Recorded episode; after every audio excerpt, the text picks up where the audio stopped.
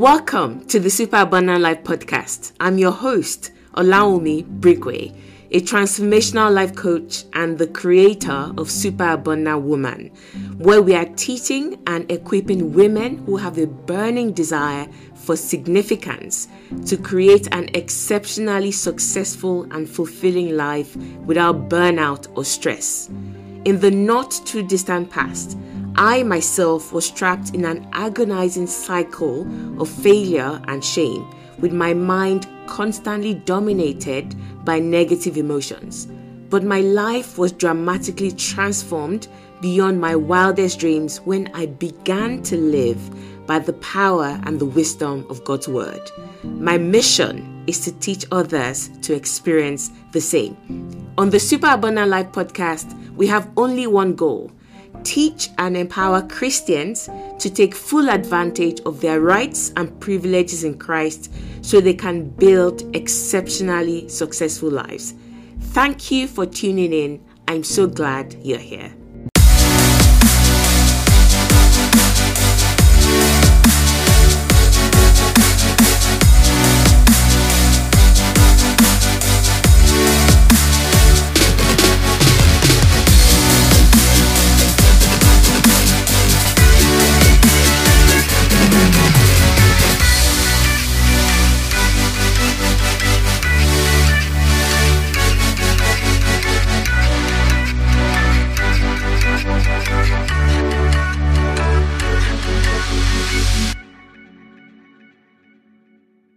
This is Olawunmi Brigue, and welcome back to the Super Abundant Life podcast.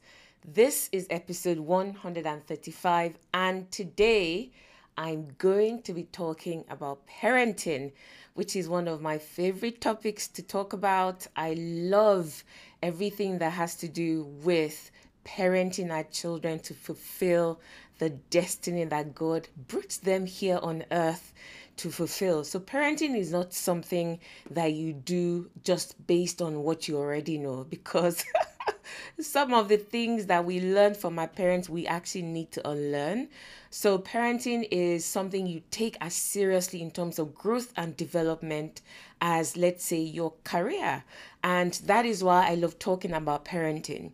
And did you also know that for the 15 years that I spent in a professional career, I actually worked with children, teenagers to be precise. So I taught mathematics in secondary schools in the United Kingdom, and I worked with children in various capacities, first starting off as a math teacher and then working with them at the pastoral level. I have so much experience working with teenagers, even as in the entire range of teenage behavior, emotions, tantrums, whatever it is. I have witnessed it, I have dealt with it, and as a result of that, I just feel like there's so many things that we can teach our children that parents may not even be aware of. So that is one of the reasons why we do this podcast, bringing awareness to the things that we may not already be aware of or we may be aware of and we think, okay, maybe that's not that important. So if you just walk with me on this journey as we go through this podcast. I'm speaking from my own experience as a mother. I'm speaking from my extensive experience of working with teenagers, and I'm also speaking from the Word of God. So, threefold cord cannot be broken. Oh, also, so please tune in whether you already have children or not. This will always prove useful because one day you will go on to be a parent if that is something that you desire, and you will remember this podcast or you will go and find it and listen to it again. So, what am I talking specifically when it comes to parenting today? The topic of today's podcast is the most common mistake that alienates parents from their teenage children. So, I'm going to zoom in and focus primarily on teenagers. Now, not strictly teenagers, like definitely from 13 uh, to 18 or 19 or something like that.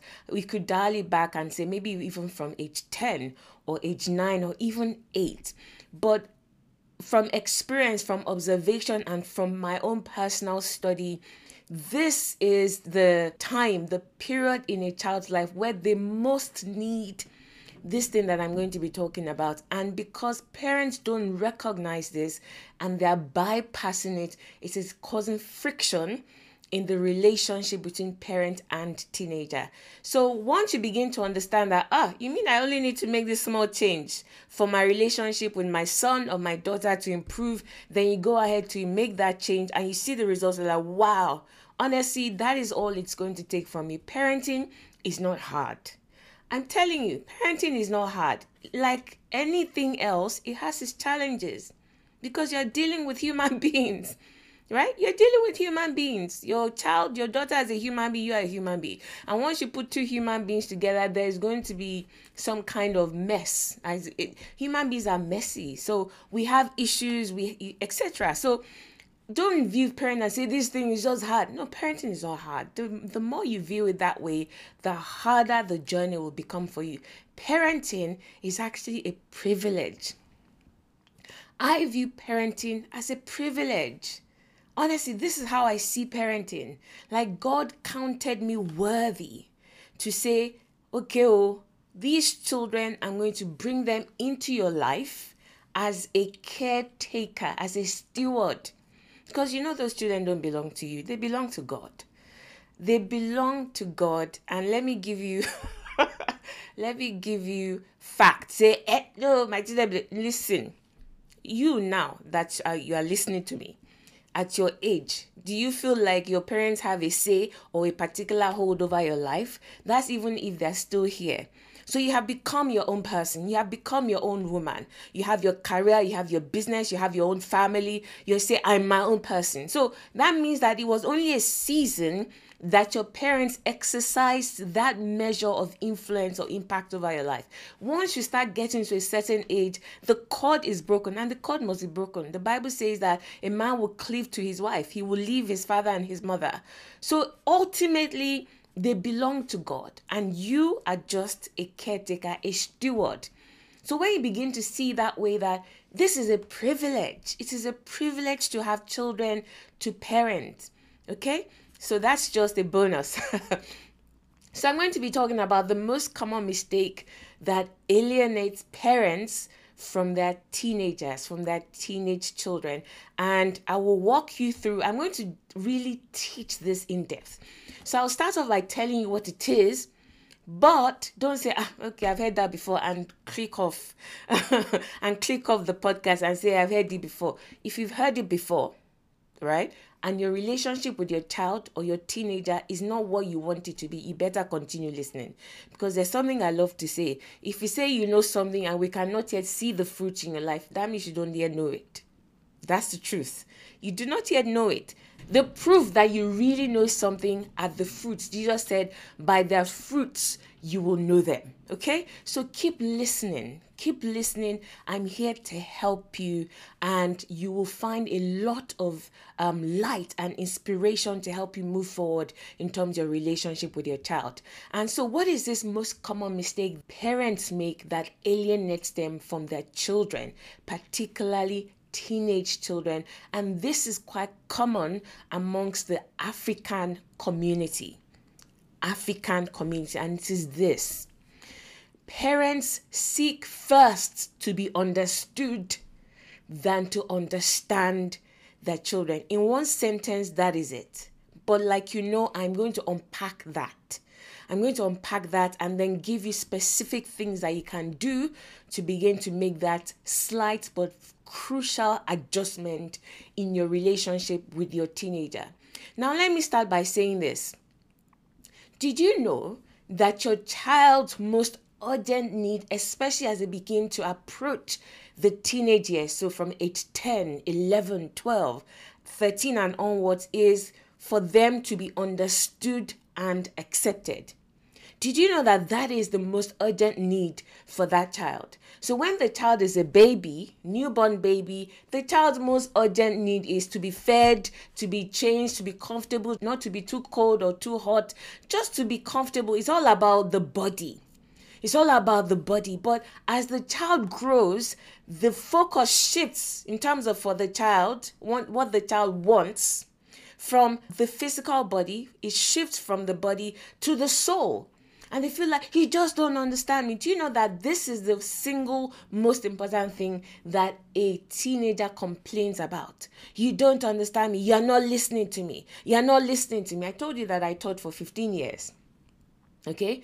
I taught I interacted with students, with teenage children in the UK. And in the UK you have more behavior issues I, I have stories, but it's just that if I start telling just stories that I have, I will spend the entire podcast telling you these stories. I have stories. Say, oh, my child is. That's why when people tell me, oh, my child is doing this and doing this, and they're really worried and upset, I'm like, oh, you have not seen anything. Just begin to give God thanks that your child is doing this compared to some other things that I've witnessed that children as young as 11 as young as 11 no 11 years old the kind of behavior that I've witnessed that i've had to deal with that i've had to call parents into a meeting with me regarding their child. And the parents will show up and say we we we safe. We said we are confused. We don't know what to do. Help us. Do you see what i mean? But in all that time if there's anything that i figured out about a teenager is they want to be understood. It is so important to them. It's like air to them. It's like air to them. They'll go, Miss, you're not listening to me. Or, Sir, you're not listening to me. And they would get upset and angry and say, You're not listening to me. How many times has your teenager told you, You're not listening to me? You will see what I mean. You're not listening. You're not seeing it from my point of view especially if there are already conflicts in that relationship. They'll keep you they'll keep using words along those lines. Mom you're not listening. Mom you're not seeing it from my perspective. Mom you just don't understand. Dad you just don't understand. That's because at that age their greatest need is to be understood. So what that means is you as a parent must then seek first to understand than for them to understand you and do what you're asking them to do. Because, but you say, but why must I be the one? If you're already asking that question, there are serious problems because you are the one in authority. Do you see? It is like Jesus bending down and washing the feet of his disciples. So if you already have that kind of authoritative attitude towards your children, they must do what I say. Why must I be the one that is seeking to understand? That is the first shift mindset shift that I want you to make as you listen to this podcast. You cannot approach parenting like that. Did you ever see Jesus force his disciples to do anything? Jesus is a model. He's a model. He modeled whatever he wanted them to do. He sought first to understand. In fact, the way that Jesus accessed the lives of the disciples was through something in their environment with Peter, James, John, and um, somebody else. It was through fishing. He entered their space through fishing, he even used their language. He said, I will make you fishers of men. Jesus went to their level. Matthew, the tax collector, with Zacchaeus, all these people, he came to their level. The person that said, Speak the word only, Jesus said, Ah, correct, correct, I like that. He said, Okay, I will speak the word only. The person that said, Okay, I must touch the hem of the garment, he said, Okay, touch now, receive your miracle. Do you see what I mean? The person that said, You must come to my house, Jesus went.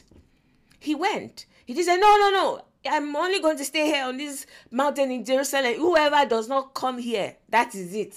Oh, if you don't come here, there's no miracle. Jesus went where people are. That is what it means to seek first to understand. Do you see what I mean? So I'm going to share with you a few points, right, as to what it means and how you can begin to do these things. Now, the first thing, as I said, is the most common accusation that a teenager will throw at a parent or a teacher or any adult that is in authority over them is you just don't understand. I cannot count the number of times a teenager has said that to me as a teacher even my own children. Like, mom, you just don't understand. I'm like, what don't I understand? At first, I'll be trying to do bravado, like, what do you mean I don't understand? Am I not speaking English? see?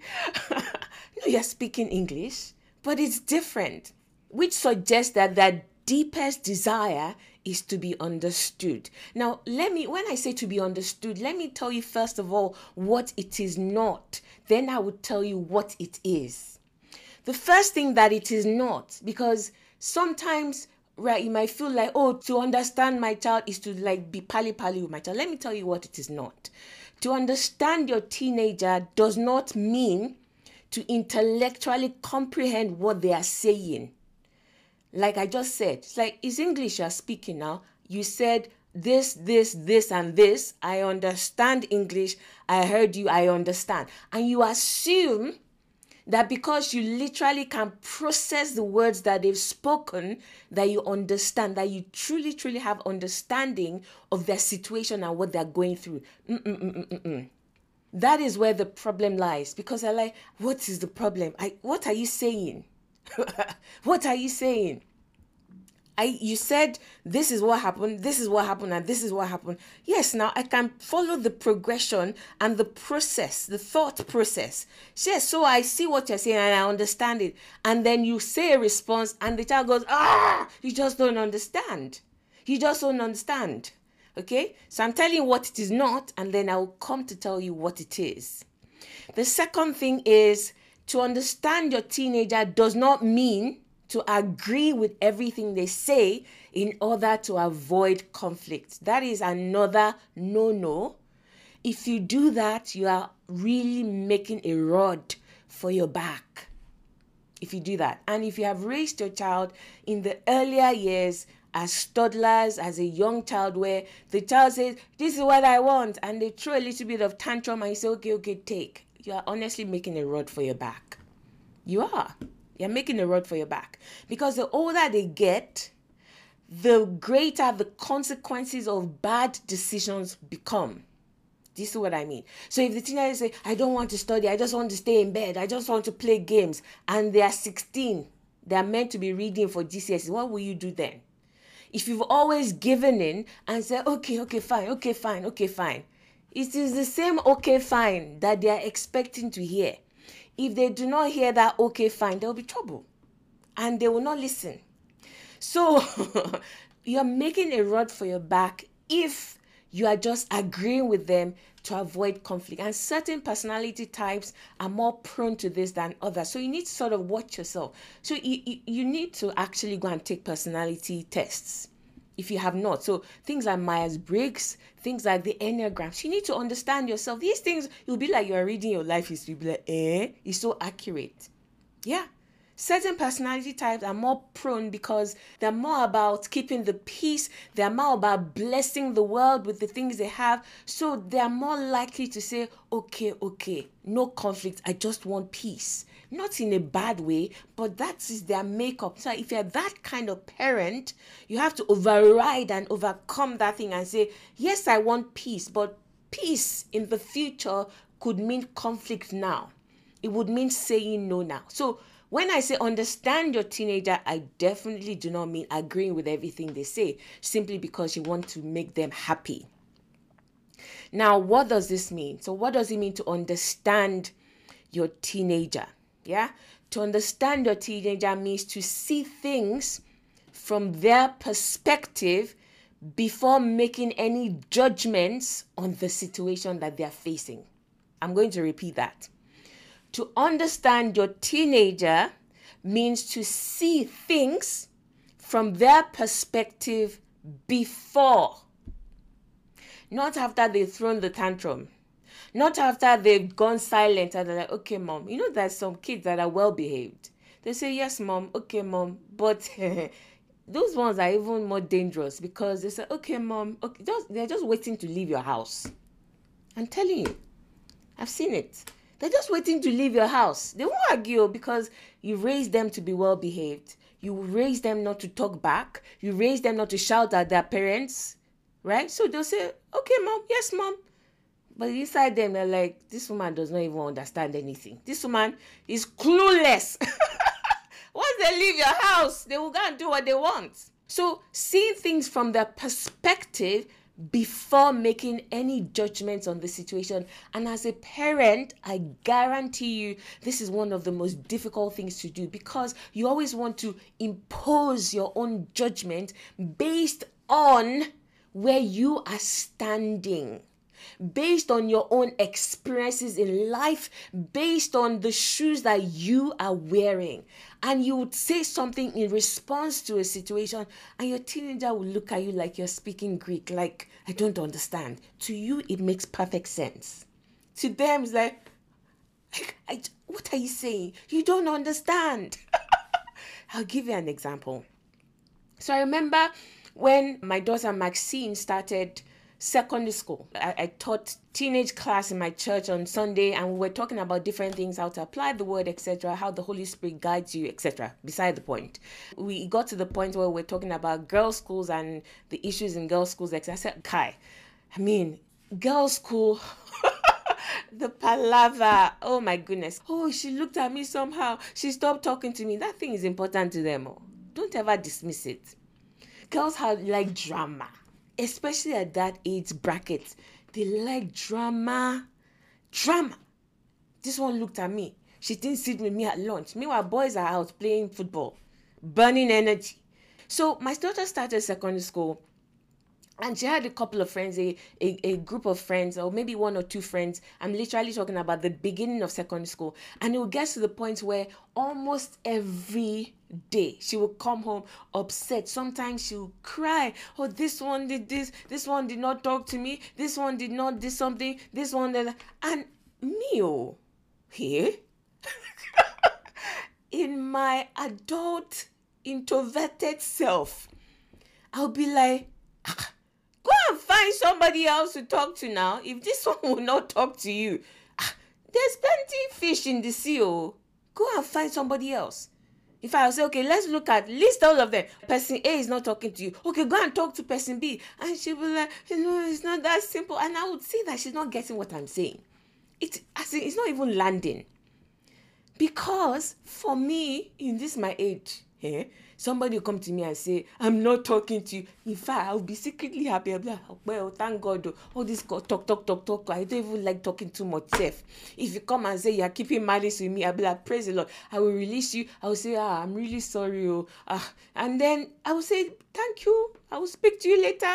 Ah in my age and i'll be begging somebody to talk to me. But here's what i'm saying. I never in that situation I never tried to see it from her point of view. I responded and I kept on responding based on my own experiences presently and the shoes that I was wearing presently. In fact, do you know why these things happen? It happens because parents are very quick to forget you're very quick to forget that you also were a teenager. You were a child where somebody refused to talk to you in that boarding school and you were crying and you were saying, Please remove me from this place. I don't have any friends. You were writing your parents letters every day saying, I don't want to be here. I don't want to be here. You forgot. But now you are standing in your own shoes and you can't imagine being upset because somebody is not talking to you. So you're speaking from that point of view, and your child is like, She's not listening to me, she doesn't understand. And you're forcing this child, for example, to go back to the place where she's trying to tell you that it's not working or to do things where she just doesn't see it yet a lot of times we look at it from our own pers- not a lot of times all the time. So you have to deliberately and intentionally almost come walk over to the other side. And that is why did you know that that is why god also made you walk through their experiences. That's why you also were born as a baby, then you were a toddler, then you were a child, then you went through primary school, secondary school, university, so that you've already walked in those shoes. Those experiences are meant to give you empathy towards your own children or whoever it is God brings into your child into your life is meant to give you empathy. The Bible says that Jesus came and he walked the earth so that he will know exactly the infirmities and weaknesses that human beings have. And as a result of that, the Bible says that he's a faithful high priest, forever making intercession for us. This is in Hebrews. Before Jesus came, have you ever read the Old Testament? God will be like, What is wrong with you people? What is wrong? I said, Don't worship idols. And he kept watching by the whoosh, and he'll just send this one and send that one, send that. He was very quick to say, You're not listening to me, you're not But do you do you see what I mean? Until Jesus came, until God Himself came, and there was a human, fully human.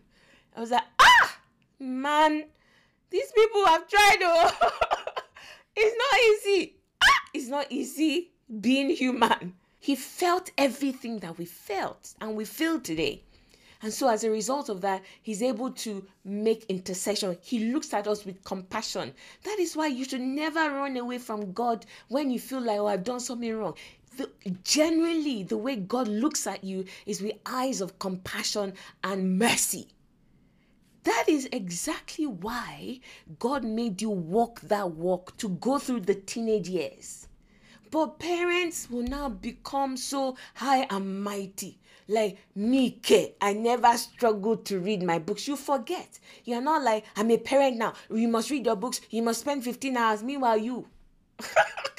you know how tough it was. And there weren't even mobile phones then, oh. Now, compared to now that there's now mobile phones and all sorts of things that will distract, and you've suddenly lost your empathy.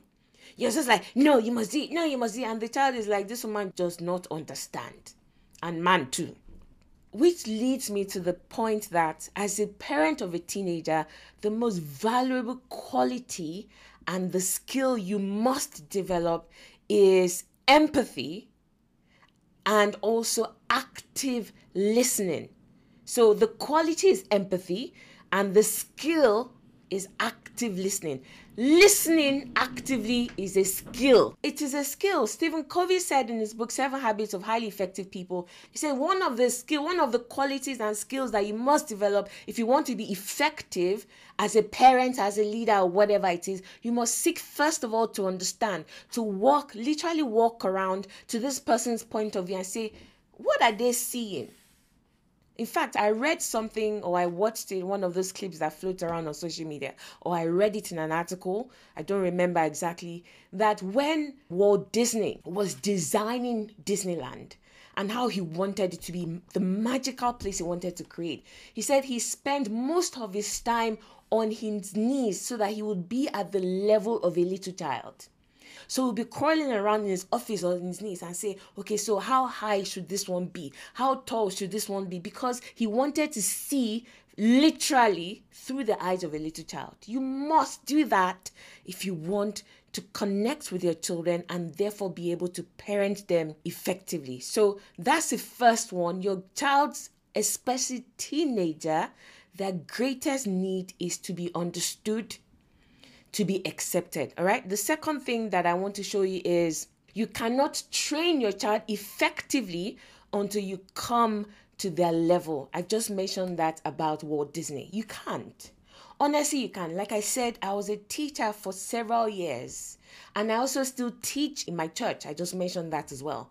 Now, because I taught maths and further maths, and I had a wide range, so secondary school in the UK is from age it's from year 7 all the way to year 13 yes which is age 11 all the way to age 18 so they spend about 7 years altogether in secondary school right? Now when you're teaching an 11 year old or a year 7 student maths and I also teach further maths to year 13s, which are the 18 year olds that are preparing for their university entry exams.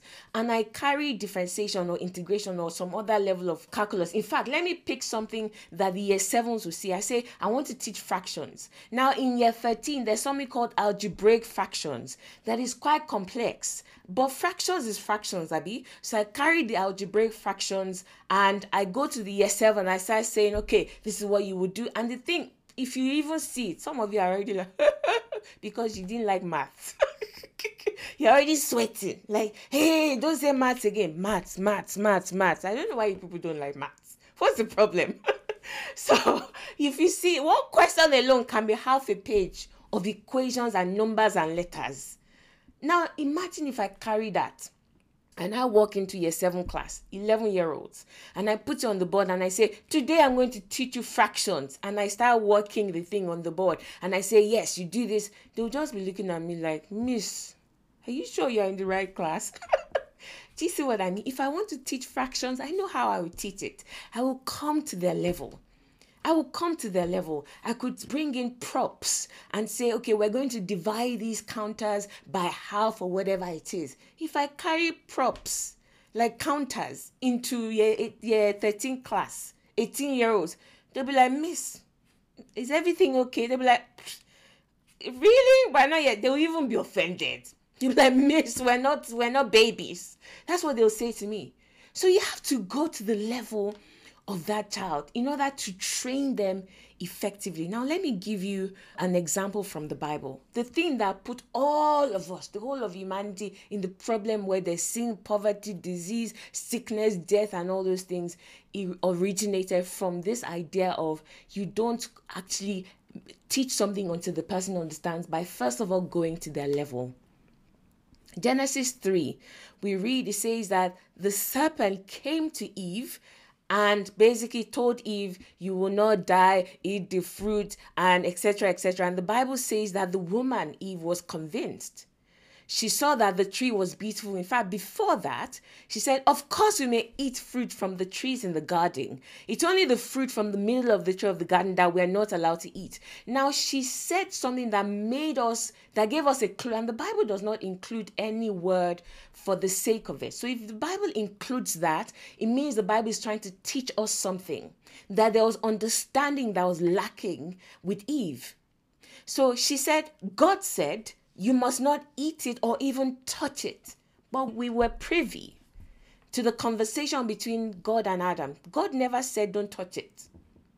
She filled in gaps. There were gaps in her understanding, and she must have filled it in. Like, oh, okay, that means, oh, do you know why that you must not touch it was important? When she touched it, nothing happened. Meaning, like, ah, it's true. Nothing happened. I can't eat this thing. But God never said, don't touch it because there were gaps in her understanding, she filled in those gaps with nonsense. The same way, if you don't train your children effectively through this principle that I'm talking about, they will go away to university or whatever it is, or even to school, secondary school, and they're coming home, you're seeing them every day, but there are gaps in their knowledge. And those gaps, because the child is curious, it's God that gave them that curiosity you can't take it away. Because they are curious, they will fill those gaps with nonsense. Satan will even help them fill the gaps with nonsense. And did you forget that we're living in the technological age? So there's nothing the, a child now cannot access in this world. I'm telling you. So Eve said, Oh, okay, you can't even touch it. Then she touched it, she was exact, and nothing had happened. She didn't die, she didn't feel any kind of separation, nothing. She, this Satan, what he's saying must be true. And as a result of that, she went on to eat it and then gave it to her husband. In fact, the Bible tells us in First Timothy 2 13 that for God made Adam first. God made Adam first. So Adam was the one that received the instruction, that God taught everything. And then afterward, he made Eve. And listen to this it was not Adam who was deceived by Satan. It wasn't Adam who was deceived. The Bible says the woman was deceived and sin was the result. So once Eve ate that thing, it was done. She was the one that was deceived because of a gap in understanding. So Adam understood God's commandment well. But Eve's understanding of the same commandment was sketchy, and honestly, because of that, it opened the door. It opened the door. I just let's paint a scenario, right? For Adam, he may have looked at it like God said it, oh, that's fine, I must not eat it. And he's like, I understood. Thumbs up, I get it. And he's fine. He may have just repeated the words. How many times have you have your husband uh, you're talking about something and he's approaching it as men tend to do with a very logical point of view. He said it and he as far as he's concerned he has communicated it. But you he has not satisfied that emotional part for you as a woman. And you just don't understand. He just don't understand. Like, I, ah, but i've said it now. I've said you can. Let me give you an example. Say valentine's day was not too long ago. The wife says won't you buy me something for valentine's day or actually he didn't show up. Let's just say valentine's day came and went nothing. Not a blip. Not even one flower, not even one little card, not even a text to say, I love you or whatever. Valentine, and the woman is married. And is seeing on Instagram, this one did this, this one did that, and she's like, ah, and me, I'm even married. I have a husband. Or boyfriend or fiance, and this one has not even done anything. And let's say married. The husband comes and say, You don't even do anything for me on Valentine's Day. I say, Ah, but you have the card now. We have the same joint account. Or you have the card to my account. Why didn't you just go and buy the flowers? Or why didn't I mean just order what you want? You know, I on just order what you want. You know, I'm not going to stop you. Just buy it. And him, as far as he's concerned, logically, he has expressed his love by saying, You have my card, buy whatever you want. And the woman is thinking, I should buy whatever I want. Valentine's Day. You can't even give five minutes to give some thought to, to kata kata with them burst. Now, he's like, But I've given you the resources to get what you want. And the woman is like, No, you must invest time. I'm pretty sure what Adam did was similar. He just sort of threw out the instruction. He didn't really come over to the side of Eve to make sure that she understood. And because she didn't understand, she filled in the gaps in what was lacking in her understanding with her own things. And that was Satan's entry point into it. In the same way, your life experiences have taught you, for example, that it's better to prepare well in advance for exams. So you are like, you're looking at it, you understand this truth well. Yeah? You've been through exams, you've been through school, etc., and you know that, ah, you must pass so in order for you to get into good schools, you must finish with a good degree or whatever it is. And you have that ambition for your child, that desire for your child. And you're saying, you must read your books, you must read your books, you must read your books. You understand that truth well. You know that it's a truth, or at least it's fact. Because some of us did not finish. some of us did not finish with the kind of degree that we cannot put it out there. Some of us finish with third class. But you know where you are now you won't want to share that story with your child because you say, ah, if I go and share it now, that's how the child will say, but mommy got third class and see how successful she is. So you won't share that story. So that's why I said it's fact, not necessarily truth. So you know that fact and you want your child to do well. You want them to excel in their exams. So what do you do? You come based on that understanding of your own life experience. Like listen, this is good for you. If you do well, you'll be able to get into this school. And you begin to tell this child, you must revise. Why are you not reading your books? Why are you not doing this? Why are you not taking it seriously? But let me explain something to you. Did you know that that child has not yet gone through the experiences that you have gone through. It doesn't make sense to them. They are they their own as far as you're saying your future, your future. What they are seeing when you say future is tomorrow or next week.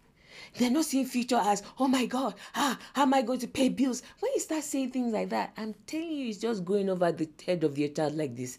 They don't get it until maybe they get to university they now begin to see what you were saying why because they are getting to that stage in life where they have to pay their own bills but without that experience it's just going over their head so if you are approaching your child with oh how we if you are not going to get a good job if you don't pass if how are you going to pay your bills how are you going the child is just oh, bills who is paying the bills now is it not you that's paying the bills you're paying the bills now. So there's no connection. They don't understand what you're saying.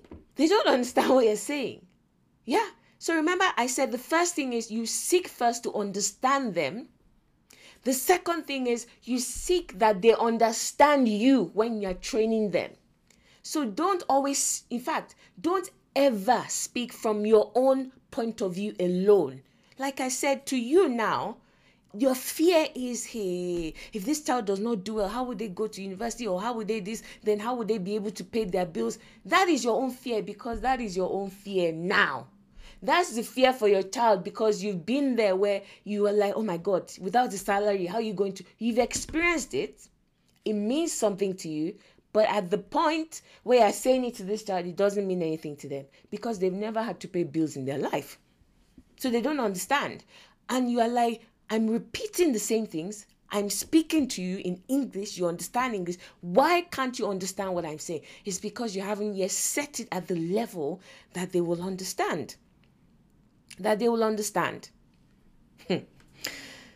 Like I said, I worked with thousands over my 15 year career teenagers first of all started off as a just a full maths full-time maths teacher and all i did was teach maths and then i went on i was promoted etc to the point where i wasn't just teaching maths in fact my my maths teaching reduced to just about maybe 10 or 20 percent of my work and the work like 80 to 90 percent of my work was now dealing with the pastoral side of of teaching of of children. So the behaviors and uh, and anything their well-being emotional well-being physical well-being the behaviors etc so that was my area of leadership and the way i interacted the most with kids as i advanced in my career. And like I said, one of the things that I heard almost always from a child that was experiencing some kind of conflict, whether it was with me or with another teacher or with their parents, was you just don't understand. And I realized as I began to work with these teenagers, once you become a leader, a pastoral leader in a secondary school, you tend to work more right? They say it's the it's badly behaved ones you'll be seeing all the time, and you those are the ones you become pally with. so you don't know the names of the good ones, you know, even though I, I tried to. But because you were they were always sending the badly behaved ones to your office, etc., you, you get to know them very well. And one of the things that I learned very early on in my teaching career was whenever I saw a badly behaved teenager, that and, and I like I said, different ranges of, of bad behavior. Okay? Not just, oh, mom. No, no, no, no. Extreme, sometimes bad behavior. But something that I never saw fail was to communicate something that I wanted the child to understand in a way that they would understand it. So, for example, if you take a teenager and you say to that teenager, Oh, you have to do well in all your exams. If you do that, you stand a greater chance of getting into a fantastic school. If you get into a fantastic school, you get a great chance of getting into a fantastic university, which helps you to get a fantastic job, which means you can do all this. And like I said, the child, they are talking about paying, having money to pay bills. They don't really get it. So the child says, But I don't like geography, or I don't like maths, or I don't like English. And they will not put the effort in. Or I also got so many kids in my teaching career whereby maybe they were turned on to football or something. I say, Oh, no, I don't need to do well in school because I'm going to be a footballer. And no matter what the teachers did to try and get them or their parents to try and get them to at least do well and get their GCSEs, which is the school living certificate, they'll say, No, no, no, I don't need that. I don't need that because I'm going to make it in that career. Now, if you keep saying you have to read your books, you must pass your exams, etc., etc., maths and English are important. The child is thinking, Maths and what am I going to use maths and English for as a footballer? I already can speak English. What's the problem? Who says I need to read? I'm telling these are literally words that children have told their parents or their teachers when they're trying to make them study. You must help them see at the level that they are at. So, for example, I remember having this conversation, true life story, with a boy. Okay, one of the boys that was always getting sent to my office. In fact, the first few times that this boy was sent to my office, re as in oh the anger. I've i've never seen anger on a full grown adult as i've seen in this in this boy as in extreme as oh my goodness extreme anger. So do you know what i the first time they sent me I, I was just like okay just stand outside my office. I don't have energy for you today but i think the second or third time i started engaging with him. And first thing i did was i didn't even talk about what had happened because the moment I bring up, oh, that Mr. X said you de- you said this, defense mechanism the wall goes up thicker than the wall of jericho. They, he's not listening again. The same thing with teenagers. So every time you go in and you start accusing and say you haven't done this that wall has already gone up. They're not listening. They're not listening. So i didn't even talk about any of that. I just i think i saw his bag. His bag was a Chelsea bag or something, like a Chelsea Football Club bag, something like that. Yeah. And I saw it and I said, Oh, do you support Chelsea? I was like, Oh, yes, mate. And his face lit up. And I used to be a fanatical supporter of Chelsea Football Club until I think it was about 10 years ago, where I was like, Are they paying me? Do they cut me a check if I'm the one paying money to even watch this football? so I'm like, the one where you'll be depressed after watching something, but it was also quite glorious. But at a point in my life, I'm like, mm, I'm not doing again. Every now and then, okay, I might just peep in and watch something. But at that point, I was I was a fanatical. I, I'm talking fanatical, fan, not base level. I knew everything because when I go into something, I go into it with everything. I don't do toe dipping. So I was at that point also a fanatical supporter of Chelsea Football Club. And I saw, and immediately I said that his face lit. I was like, wow. You know, and we started talking. We literally would analyze. We talked about the game the night before, and I, oh, see what happened. Da, da, da, Now I had made a connection. I found something that was at his level that he was interested in. Notice that I did not go in guns blazing. I had the authority to do it because I think by that time I was either a head of year or I was already a senior leader. I don't remember exactly. So I had the authority to go in and say, You must do as I say and had tried that early in my career, it doesn't work. Mm-hmm. it doesn't work. You know, so I had the authority to do it, but I knew it would not work. So I found a common ground. We talked about Chelsea. I would be passing on the corridor. He'll call me, Miss, did you see this? And he will stop and we'll gist for like three minutes and say, Oh, see you next time, Miss, etc. Now, once I had established that connection by coming down and seeing, literally walking over and saying, what what is this? This is the boy that believes that he's going to like be a professional footballer. So stepping into his shoes football was so important to him. So important that he had ridiculous mass. Why should i be doing uh, dydx dydx core. For what? How is that going to help me in life? Do you see? So establish that connection. And then the next level the next level was now how do I get this? Because it's not just about the connection. I also I had a job to do, which was to get him to stop misbehaving and being so difficult and abusive sometimes to his teachers. That was my job. I still needed to do my job. So I said, okay, so how am I going to do that? So I said, okay, I've already established that this is something that is important to this boy. It's extremely important to him. So I went and I did some research right? I went and I said, okay, even if this boy wants to do this and do this, what are the requirements? I, I did lots of research. The people that were kicked out of football academy, even though they were really talented, the ones that even became footballers and the club sacked them because they were in the tabloids, they did this and paparazzi took their pic. I did all sorts of research and I went to this boy and I said, let's have a talk. So I did not do that. I did it in the time of peace, which is another thing that you should learn. Don't do that in the time of conflict that God is already up. They're not listening. Okay? So in the time of peace, oh, you know, let's meet. I want to see you, come see me, etc. Come to my office there. and we sat down and we started talking. So what are your plans? Oh, oh, miss, oh, very excited. I'm going to play football. And he was quite good. He could have made it. I don't I've never I've not heard his name since then. So I don't know if he did make it all right? But he was very good. He was very talented. He tried to tell me oh this is what i want to do etc etc and he was failing. I think by this point it was year 10 or year 11 year 10 i think. He was failing. He was going to fail anything and leave school with nothing to show for it. So we started talking. And then in my i didn't bring out paper. I started reading it to him. No. That is coming from a position of i judge you. I had memorized as much as I could. And then I started talking. I said, Oh, you know, presenting it to him and said, Oh, I see. But did you know that you need to get this? Da, da, da, da, da. I was like, Really? And I said, Oh, actually, yeah.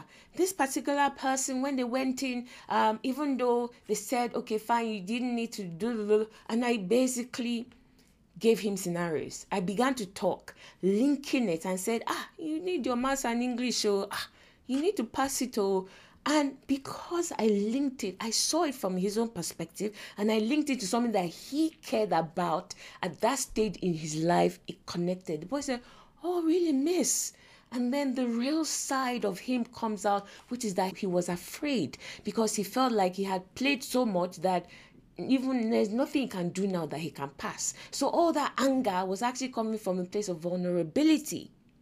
So we talked about, I said, oh, but miss, you know, i am too far behind. I'm not going to make it. I said, of course you're going to make it. We'll put together a plan. I'll speak to your teacher. Don't worry. In fact, after school, we're going to spend 15, blah, blah, blah, blah. And then we could then put a plan in place. And do you know that this boy went on to be successful at school?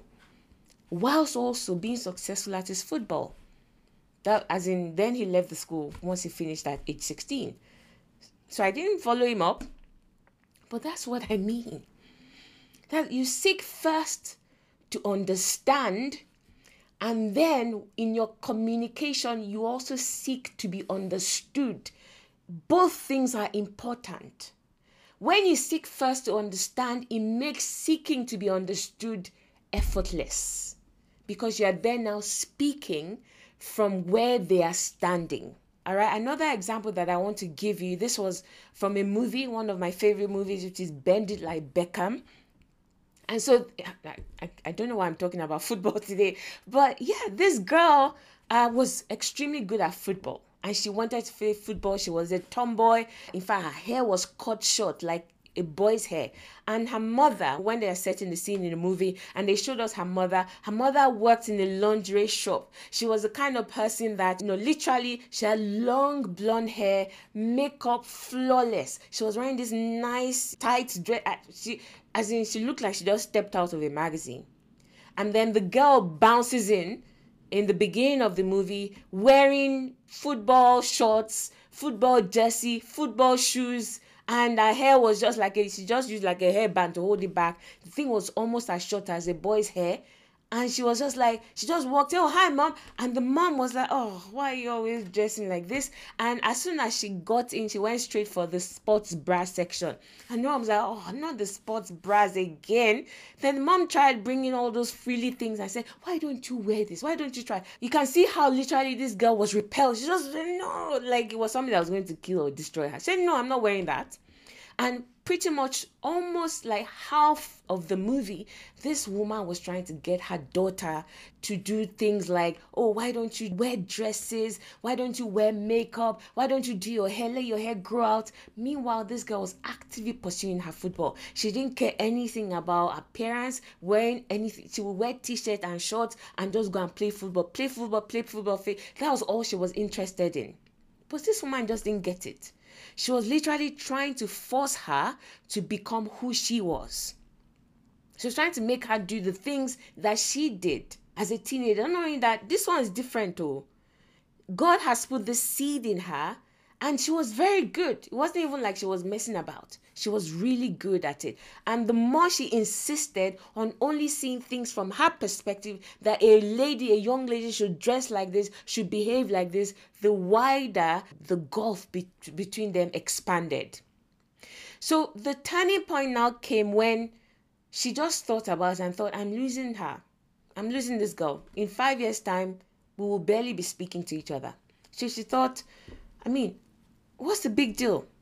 She decided to step into her daughter's shoes and she thought, okay, the same way I'm passionate about makeup and dresses and going to the hair salon and having every strand of my hair in place is the way that she's passionate about football. So she first of all understood that, that ah, okay, I see now. The same way this is something that gives me joy, is the same way that is what gives her joy.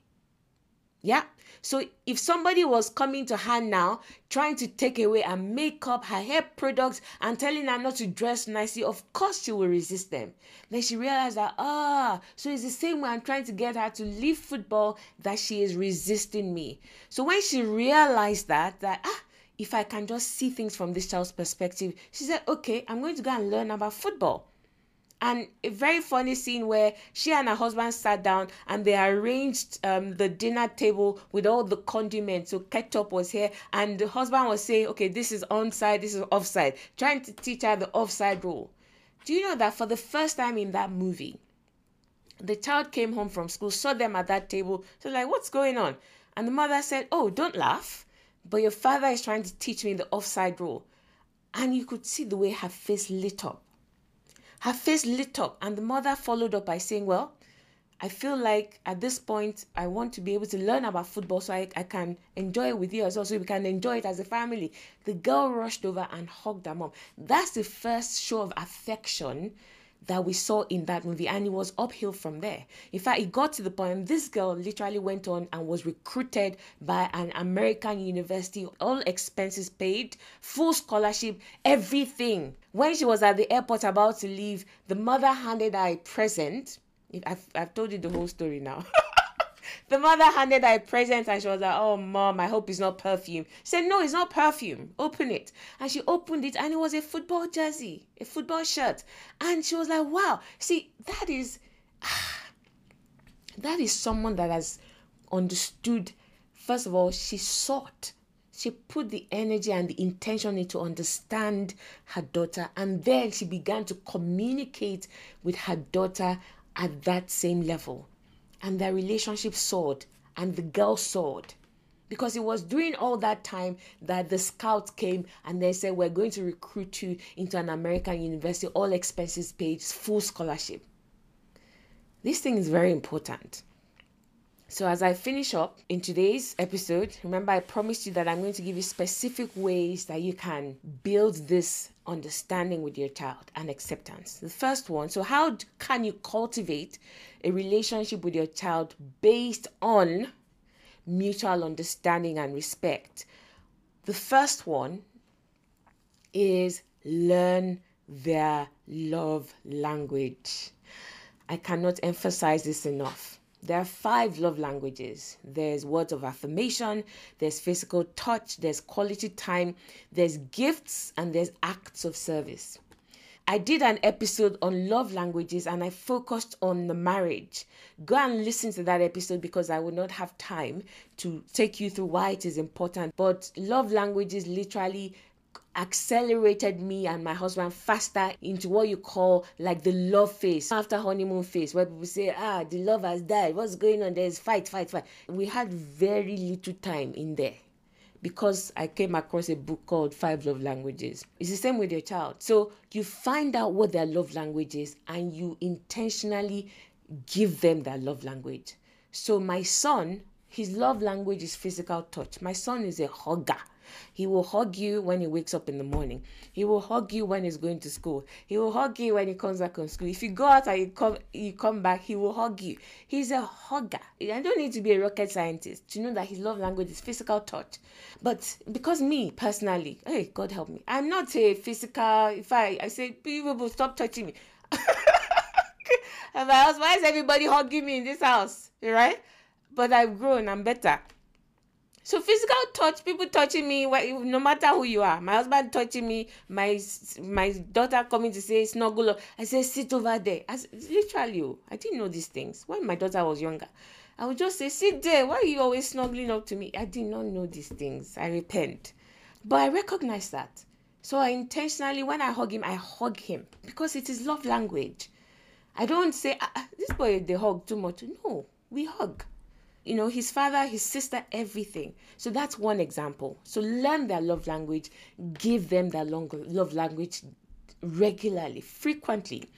And you will notice, especially if there's currently conflict between the two of you, that tone will begin to change. They will feel seen, they will feel heard.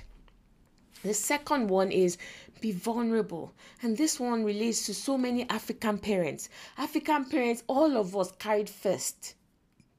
All of us had squeaky clean backgrounds. We never lied.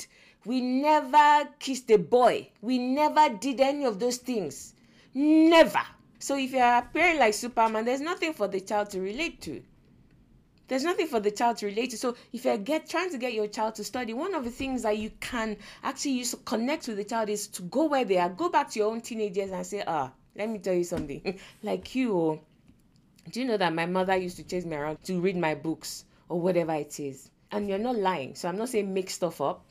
If you read, if that really was your experience, you say it and you say, now I see why it's important for me to do that. And then, oh really? Their their face will like you know will light up like, you too, mom. say, yeah, I'm not perfect.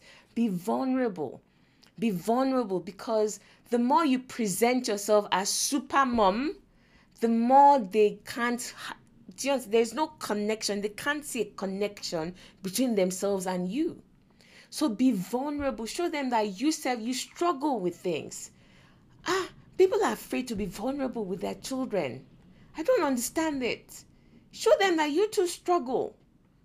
Share your hopes and aspirations with them and say, This is what I'm trying to achieve in my career. You think they won't respect you? No, on the contrary, the level of respect will skyrocket because they're like, Oh, okay. No, empathy will come and say, Mom, don't worry. They'll even be encouraging, Mom, you can do it.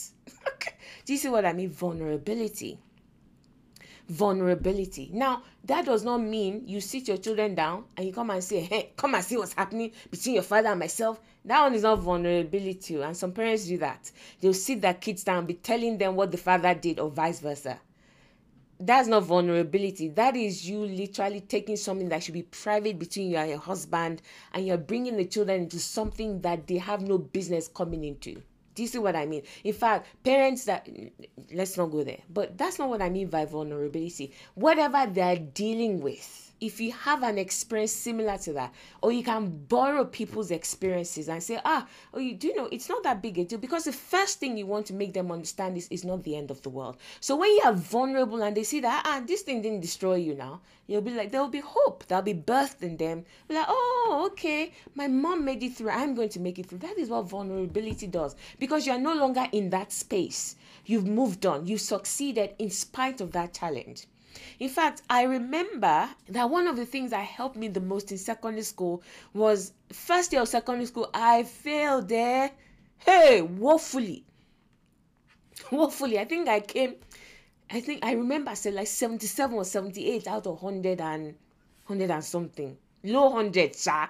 Like maybe 110. Let's just put, you know, and Nigeria back then, they will rank you based on your performance. And I said, even if you don't have that experience, you can borrow other people's experience. I will never forget what my mom said to me when she saw my first term report at first year in secondary school after being like one of the best students in my primary school and then coming to secondary school and being one of the bottom.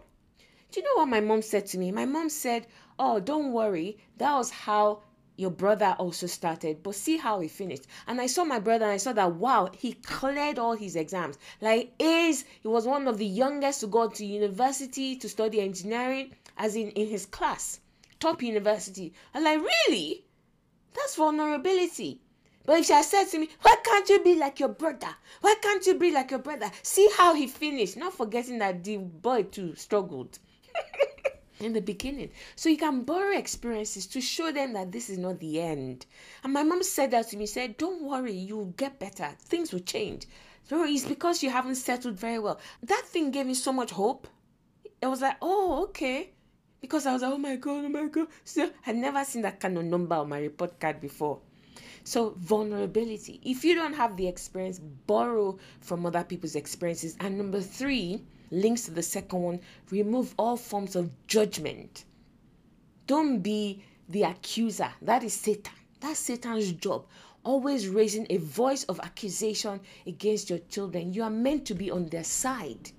You are meant to be on their side. So respond first of all with mercy, embrace empathy and acceptance. Does that mean you're accepting the fact that the child is not studying? No, but you're accepting them. You're telling them that don't worry, everything is going to be fine. You will come out of this, you're going to pass. You say, Oh, but why would I tell them that if they're not reading that they're going to pass the exams? Should you not be presenting the end to the child? Does God not do that for you? Does God not show you a picture of the end? Of where He's taking you while you are still messing up. Does He not do that for you? Why do you think God does that? He's calling you higher. So, what makes you think that, oh, if I go and tell him and encourage him now, he will just. No, that is what will draw him and pull him higher. Affirm your child. Affirm them. Everything is going to work out. I know God is helping you. If I let's join hands right now and let us pray. Let's ask God to help you understand. I mean, empathy, acceptance. Show mercy. Be caught on the side of mercy than on the side of constant judgment. than on the side of constant judgment. Does that mean you don't discipline your children? Two different things. You discipline the behavior, but you embrace the child. You discipline, you make it clear that this behavior is wrong, but you embrace the child. Example in the Bible woman caught in adultery. They brought her to Jesus. Say, what should we do? The Lord Moses said we should stone her. And Jesus dispersed the crowd with his wisdom. Did he turn to the woman and say, Is the man still waiting for you? Where were you people doing it? Was he in a hotel? Oh, yeah, go back. I forgive you. Oh, yo, before the man leaves. Can you imagine Jesus saying that? Jesus said, Go and sin no more. So his mercy empowered her. He started to show her who you are. You are the righteousness of God in Christ Jesus. When you begin to paint that picture, hope builds up. Go and see no means you put measures in place so that it makes it hard and difficult for the person to want to do it again. So measures in place could be like sanctions, like listen, I'm going to take your game away if this doesn't happen. So you are putting sanctions in place to remove the behavior while you simultaneously affirm that child. You must do that. If you're only just doing the discipline without the affirmation, honestly, the gap is increasing in terms of their relationship with you. Okay? One of the greatest compliments that my daughter has ever paid me. A friend of hers, when she was in sixth form, was going through something, and she said, "Tell your mom." She, my daughter was telling her, "Why don't you tell your mom so that she can help you, etc." I said, "Ah, tell my mom. I can't tell my mom." Oh. And my daughter was like, "Oh wow, I can tell my mom anything." So she was telling me what happened, and I didn't tell her, but that was the greatest compliment a child or anybody could have paid me. That my own child, that was what 17 at the time, if not 18, could tell me that I can tell my mom anything. And she wasn't just saying it, it's the truth.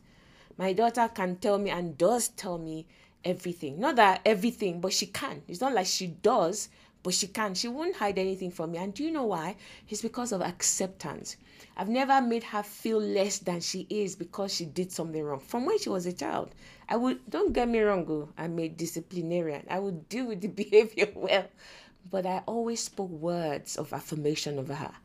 Do you see what I mean? Yoruba people will say you use the left hand to discipline a child, but you use the right hand to embrace the child. You have to do both. You have to do both. So, acceptance, remove the judgment. You are not the accuser of the brethren. Stop doing Satan's job for him. So, stop all those verbal accusations. Just say it and say, no, that is not correct behavior don't say you are this, you are that, you are this, you are that. No. Don't say you are. Say that is two different things. Two different things. Yeah? So speak and say that is wrong behavior, but that's not who you are. You are a child that is beloved of God. These are words I use though. You are bigger than that. God is inside you. Do you see? That's who you are. This behavior is not befitting. It's not the kind of person you are. So, two different things discipline, but also use the right hand to embrace and to affirm that child. Okay, I hope that helped you. Honestly, this is such an important topic, and it is not just by listening, you have to do the work. You must do the work, and the work is not, you can't just say, Oh, I've heard. You have to be intentional about it, you have to create a plan to be able to do it. And if you're listening to me, I say, I don't even know where to start. What do I do? You know, the relationship is not the best. I don't know where to start. Well, coming to SAW, we're very big on parenting. Parenting is one of the seven areas of life that we focus on and we intentionally help you grow and develop in based on biblical principles. So we have courses things like love languages, how to identify and effectively communicate your child's love language regularly. Things like how to put discipline in place for your child and to raise well disciplined, well behaved children without using scare tactics or naming and shaming and all those kind of things. How to literally do it the way that is effective, something called executive skills. I say it all the time that a child that is misbehaving is not because the child is bad, it is simply because the child lacks certain executive skills. So we walk you through how to identify what your child's executive skills are that they are lacking and also how to help them build and develop those executive skills in a way that is literally laid out step by step. It is simply daunting to look at my child and say, My child is not listening or my child is not studying. I say, I don't know what to do. But this one, you literally go in and you say, Okay, step one, do this. You've done that, good. Step two, do this. And that's not the only thing we have. We have raising children that are spiritually sound, that love God, that have a heart for God, want to serve God.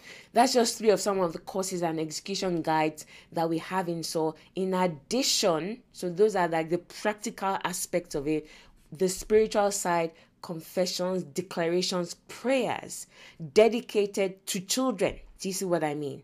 So honestly, if you're like, I don't know where to start, I need help, getting to Soul. We're here to help you. That's me done this week. I'll be back with another episode of the Super Abundant Life podcast. See you then.